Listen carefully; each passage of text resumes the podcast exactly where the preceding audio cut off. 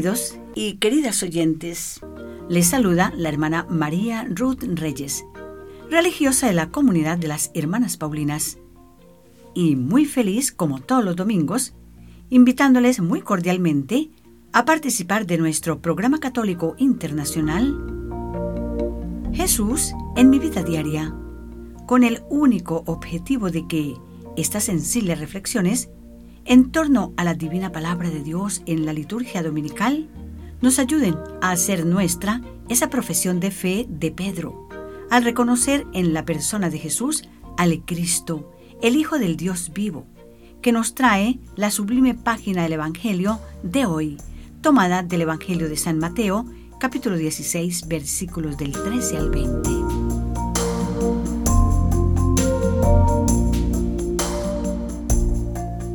Celebramos el domingo vigésimo primero del tiempo ordinario del ciclo A y la liturgia sabiamente selecciona la primera lectura en función del Evangelio. Hoy nos ofrece el pasaje de Isaías donde hace el traspaso de las llaves de la casa de David de manos del anterior administrador a Eliaquín, hijo de Alcías, con el poder de que cuando él abra, nadie podrá cerrar, y cuando cierre, nadie podrá abrir. Y el Evangelio inmediatamente después de la solemne confesión de fe de Pedro, Jesús le dice, Yo te daré las llaves del reino de los cielos. Todo lo que ates en la tierra será atado en el cielo, y lo que desates en la tierra será desatado en los cielos. Y San Pablo, rompiendo la prosa religiosa de sus cartas, nos ofrece hoy uno de los himnos inspirados que escribió a los romanos en el capítulo 11. Y dice, qué profunda es la riqueza, la sabiduría y la ciencia de Dios. No se pueden penetrar sus designios, ni comprender sus caminos. En verdad, todo viene de Él, ha sido hecho por Él y ha de volver a Él. A Él sea la gloria por siempre. Amén. Y haciendo nuestro acostumbrado silencio, dispongámonos a seguir la oración de apertura de nuestro programa.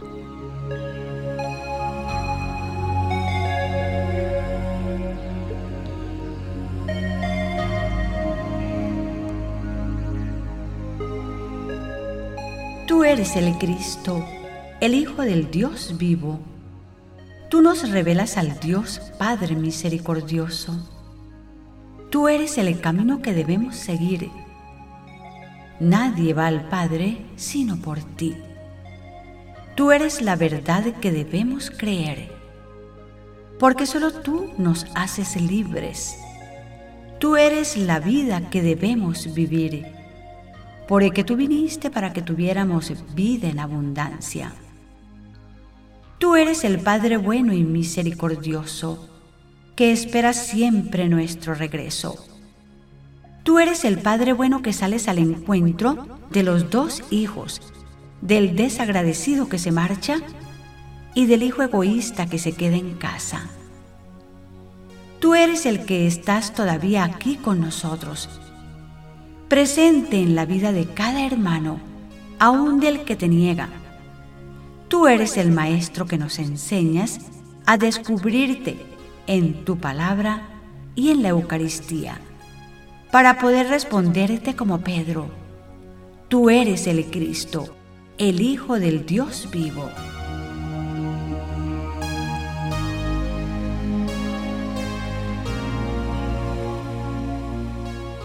La escena de hoy se realiza en Cesarea de Filipo, junto al monte Hermón. Jesús y los apóstoles viven uno de los momentos cruciales en la vida de Jesús, han pasado ya dos años de su ministerio en Galilea y está muy cerca el día en que se encaminará de nuevo a Jerusalén para subir al Calvario. Y ha llegado el momento de una evaluación de los discípulos con respecto a la persona de Jesús. Y les pregunta, ¿quién dice la gente que es el Hijo del Hombre? A lo que ellos responden con facilidad, pero esta pregunta Jesús la hace no para saber lo que él ya sabía, qué piensa la gente, sino para introducir la que más le interesa, la decisiva. ¿Y ustedes quién dicen que soy yo? Simón, por iluminación divina, responde en nombre propio y de los otros discípulos. Tú eres el Mesías, el Hijo del Dios vivo. Salvador y vencedor de la muerte por amor, nos bendices con tu espíritu. De mi corazón, Señor, el Mesías, el Salvador, no dejamos de decir, Maestro, tú eres el Hijo de Dios, tú eres el Rey, el Santo de Israel,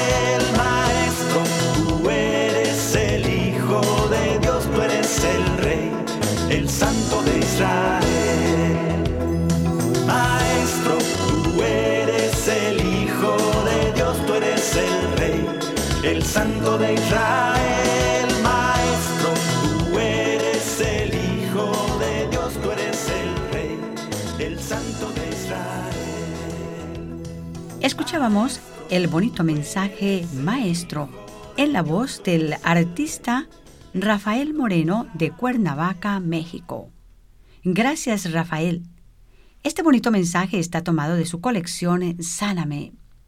Y bien, el pasaje del Evangelio de hoy nos muestra a los discípulos entusiasmados, reportándole a Jesús lo que la gente decía de él.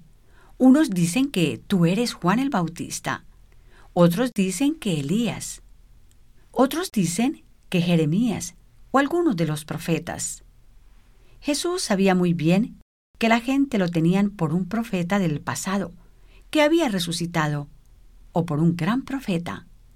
Pero Jesús va al grano, haciéndoles la pregunta que le interesa sobremanera. ¿Y ustedes? ¿Quién dicen que soy yo? Y Pedro, iluminado, le contesta, Tú eres el Cristo, el Hijo del Dios vivo. Jesús con alegría le responde, Feliz eres, Simón Barjona, porque no te lo enseñó la carne ni la sangre, sino mi Padre que está en los cielos. Amables oyentes, escuchemos este bellísimo pasaje en el capítulo 16, versículos del 13 al 20 del Evangelio de San Mateo. Al llegar Jesús a la región de Cesarea de Filipo, preguntó a sus discípulos, ¿Quién dice la gente que soy yo, el Hijo del Hombre? Ellos dijeron, unos dicen que eres Juan Bautista, otros que Elías, otros que Jeremías o alguno de los profetas. Jesús les preguntó, ¿Y ustedes quién dicen que soy yo? Simón contestó, Tú eres el Cristo, el Hijo del Dios vivo. Jesús le respondió, Feliz eres, Simón Barjona, porque no te lo enseñó la carne ni la sangre, sino mi Padre que está en los cielos. Y ahora yo te digo, tú eres Pedro, o sea, piedra, y sobre esta piedra edificaré mi iglesia y las fuerzas del infierno no la podrán vencer. Yo te daré las llaves del reino de los cielos. Todo lo que ates en la tierra será atado en el cielo, y lo que desates en la tierra será desatado en los cielos. Dichoso eres, Simón, porque tu fe es fruto de un don de revelación divina. Esta respuesta, dada hace más de dos mil años, es decisiva a nuestra fe cristiana. Porque si queremos ser cristianos auténticos, debemos seguir fielmente esta profesión de fe de Pedro, reafirmada fielmente por el magisterio de la Iglesia. Profesar la fe en Jesucristo como el Mesías, Hijo de Dios, no es resultado del poder de la inteligencia humana, ni el haber visto los milagros de Jesús, ni siquiera el haber convivido con el Maestro codo a codo, sino que se debe exclusivamente a una revelación del Padre, un acto y un don especial de Dios, que debemos pedir siempre. Señor, yo creo, pero aumenta mi débil fe. Hoy la pregunta es para cada uno de nosotros. Ya escuchamos a los apóstoles decir quién dice la gente que es Jesús. Escuchamos a Pedro responder maravillosamente quién es Jesús para él y los discípulos. Ahora la pregunta se dirige personalmente a cada uno de nosotros, a ti y a mí. Jesús nos pregunta, ¿quién soy yo para ti? ¿Qué represento a tus ojos? ¿Qué puesto ocupo en tu corazón, en tu vida, en tus pensamientos, en tus decisiones? ¿Cuánto cuentas conmigo en tu jornada diaria? Esta respuesta no es para contestarla con palabras o frases bonitas, sino hacerla visible con actitudes concretas y hechos de vida. ¿Cuál es el grado de fidelidad al Evangelio de Jesús que nos enriquece cada domingo a través de nuestra liturgia dominical o diaria? ¿Cuál es nuestra cooperación con Jesús en la expansión de su reino a través del testimonio de vida y de una vida hecha de oración.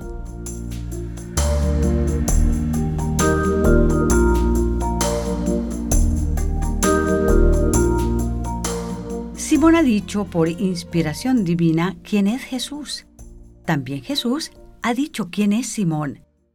Ahora yo te digo que tú eres Pedro, y sobre esta piedra edificaré mi iglesia, y el poder del mal y de la muerte jamás la derrotarán. Pedro se acordará que hace dos mil años, cuando Jesús lo vio por primera vez a orillas del río Jordán, Jesús se le quedó mirando y le dijo, Tú eres Simón Barjona, tú te llamarás Kefas, piedra, roca que en castellano significa Pedro. Jesús, como arquitecto divino y sabio, edifica su iglesia no en arena movediza, sino sobre la roca, para que resista el golpe de las tormentas de todo tipo, de dentro y de fuera, que Jesús sabía no estaba exenta. Y con la entrega de las llaves del reino de los cielos a Pedro, queda constituido en la máxima autoridad de ejercer los poderes en la tierra. En sentido bíblico, la entrega de las llaves simboliza la entrega de plenos poderes. El Evangelio de hoy nos ha dicho quién es Jesús quién es Pedro y qué es la Iglesia, la comunidad de quienes hacen suya la profesión de fe de Pedro. Tú eres el Mesías, el Hijo del Dios vivo. Y ahora yo te digo, tú eres Pedro, y sobre esta piedra edificaré mi iglesia y las fuerzas del infierno no la podrán vencer. Pedro jamás imaginó la tarea que le esperaba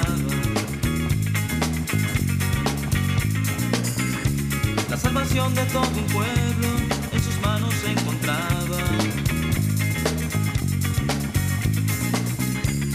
que haces en la tierra, en el cielo quedará.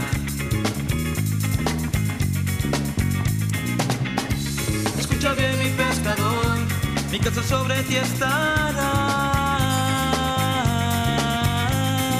Pedro, Simón Pedro, de tu barca se hizo un altar. pobreza de tu nave, mi iglesia se echó a navegar.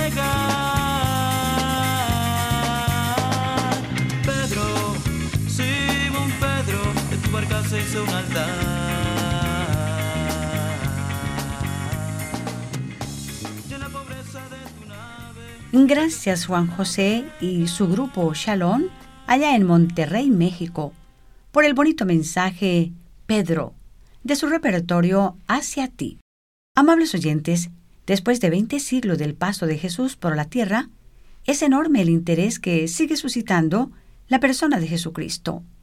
Por ejemplo, su oración fue plena de confianza en el Padre, y así oraba.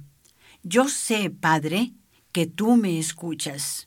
Su oración fue saturada de gratitud. Te doy gracias, Padre, porque has escondido estas cosas a los sabios y las has revelado a la gente sencilla. Jesús hizo oración de petición con una gran disponibilidad. Padre, si es posible, aparta de mí este cáliz, pero no se haga mi voluntad sino la tuya. Jesús hizo oración de intercesión por todos nosotros que somos objeto de su obra salvadora y redentora.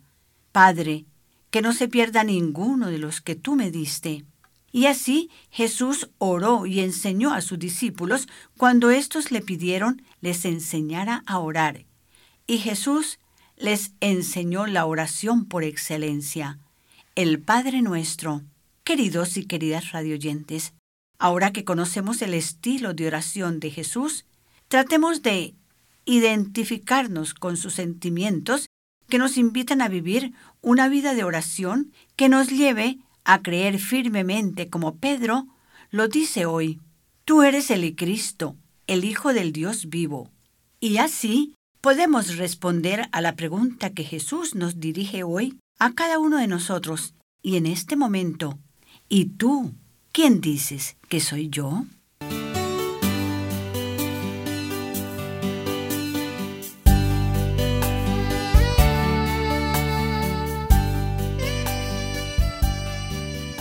Queridos y queridas oyentes, las hermanas Paulinas estamos presentando nuestro programa católico internacional Jesús en mi vida diaria. Hoy en el domingo 21 del tiempo ordinario del ciclo A. Y como siempre, con la gran esperanza de que cada domingo el Evangelio nos vaya enseñando a conocer cada vez más y mejor la adorable persona de Jesús para poder responder con nuestra vida a la pregunta, ¿quién es Jesús para mí? Algo que supieron responder con su vida los santos de ayer que edifican hoy y que la iglesia celebra en esta semana.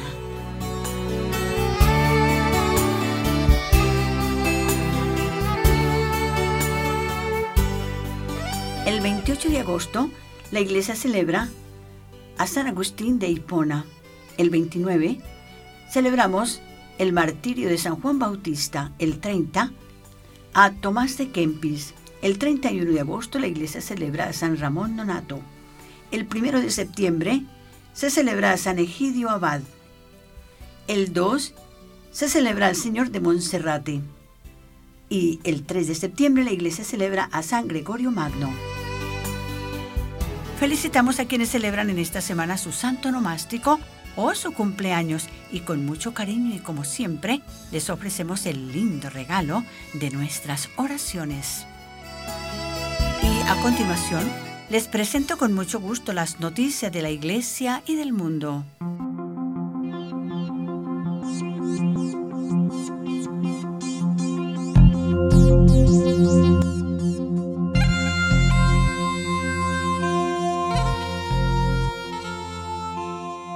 Cardenal Giorgio Marengo sueña con establecer un monasterio católico para seguir evangelizando Mongolia. Cardenal Marengo, quien a los 49 años es el purpurado más joven del mundo, ha hecho grandes esfuerzos para sumirse en la cultura mongolia, incluidos años de estudio intensivo del idioma antes de comenzar su misión. El cardenal Marengo recordó como un misionero católico francés que visitó lo que hoy es Mongolia a fines del siglo XIX, vio la sucesión de monasterios budistas y afirmó, algún día este país tendrá que tener un monasterio católico aquí. Cuando el cardenal Marengo, italiano Giorgio Morengo, llegó por primera vez como sacerdote misionero a Mongolia hace 20 años, su misión instaló dos yurtas, es decir, dos tiendas redondas en la estepa, una para actividades y otra para ofrecer la misa. Nos enviaron a un área lejana donde la iglesia nunca había estado antes, recordó el cardenal.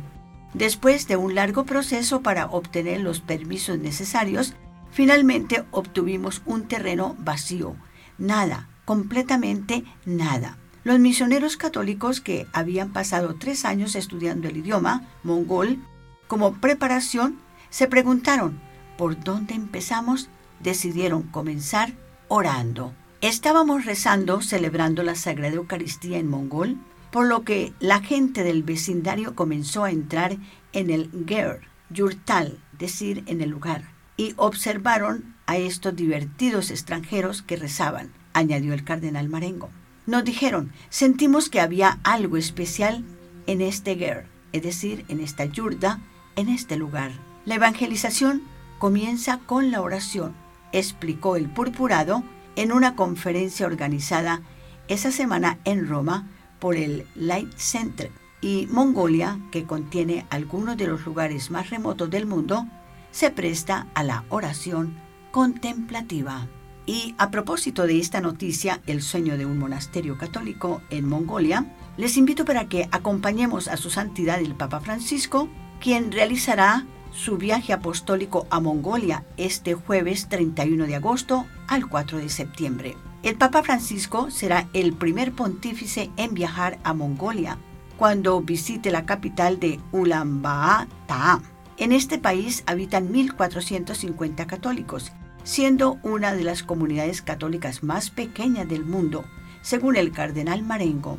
El purpurado, que dirige la prefectura apostólica de Mongolia, indicó a la prensa, luego de su conferencia, que el deseo del pontífice de visitar una comunidad católica tan pequeña muestra que el corazón del Papa Francisco arde de amor por la Iglesia Universal y especialmente por la Iglesia donde vive en un contexto minoritario. Y hasta aquí estas dos importantes noticias del sueño de un monasterio católico en Mongolia y el viaje de su santidad el Papa Francisco este jueves 31 de agosto al 4 de septiembre. Y esta noticia llegó a ustedes por gentileza de la redacción Así Prensa.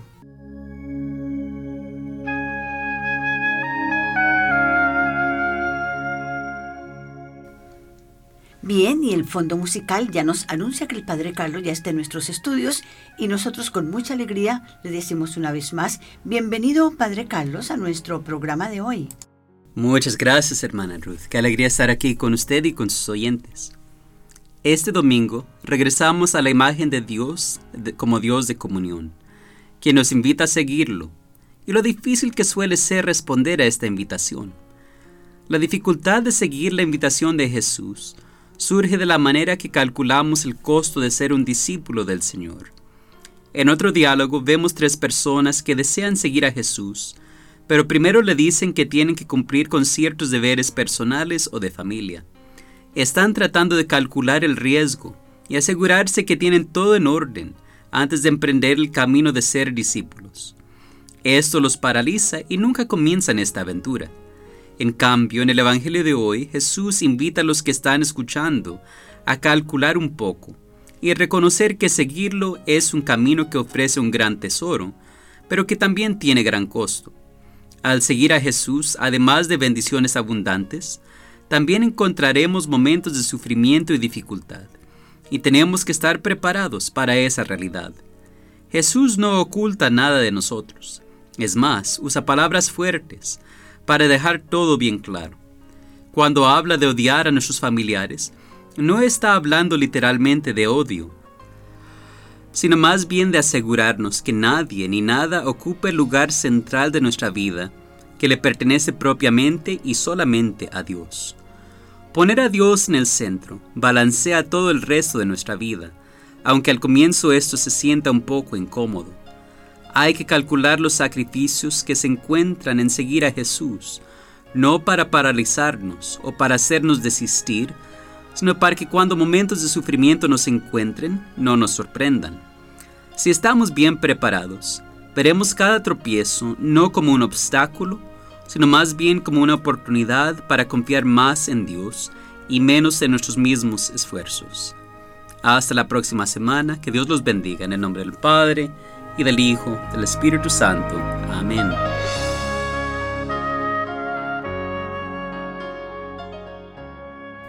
Muchas gracias, Padre Carlos, y con su bendición nos disponemos a escuchar a su santidad el Papa Francisco, quien hoy nos recuerda algo muy importante, y es que los santos son los más felices. Él nos va a decir por qué.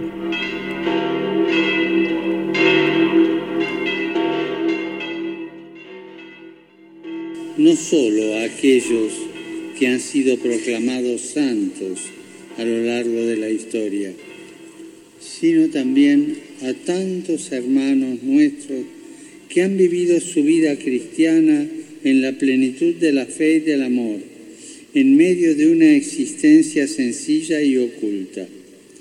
Seguramente entre ellos hay muchos de nuestros familiares, amigos y conocidos. Celebramos, por tanto, la fiesta de la santidad.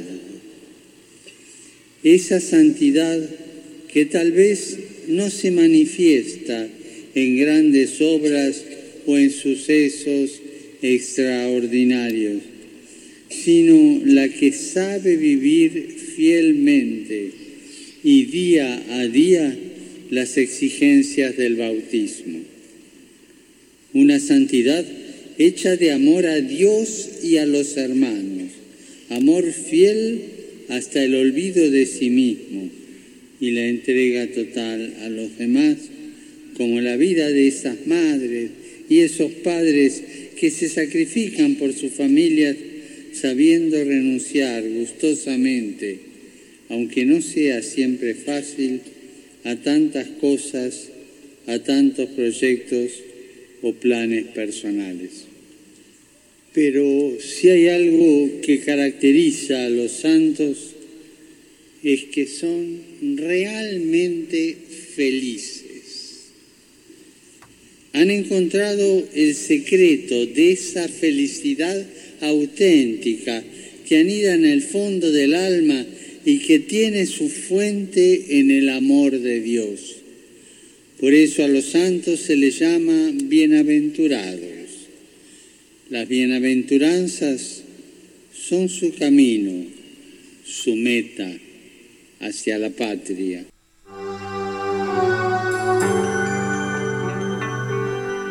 Muchas gracias a su santidad y a Radio Vaticana por darnos el privilegio de enriquecer nuestro programa Jesús en mi vida diaria.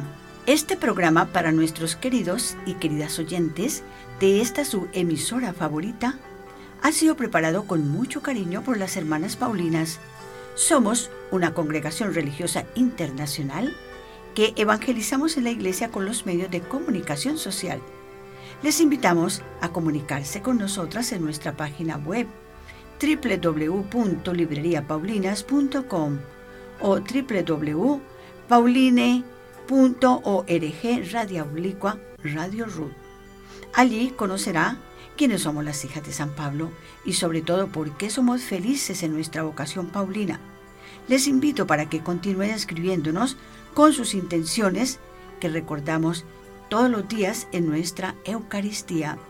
Y nos da mucha alegría cuando ustedes nos hacen saber que Dios escuchó nuestras oraciones.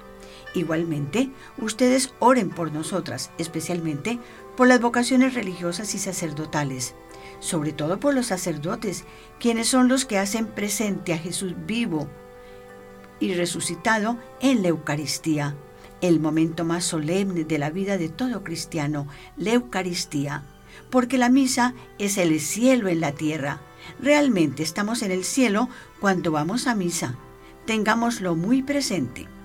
Y por hoy, nuestro director, los ingenieros técnicos y las hermanas Paulinas, les deseamos que pasen una semana muy feliz y sobre todo en paz y que Dios y la Santísima Virgen María, Reina de la Paz, nos bendiga.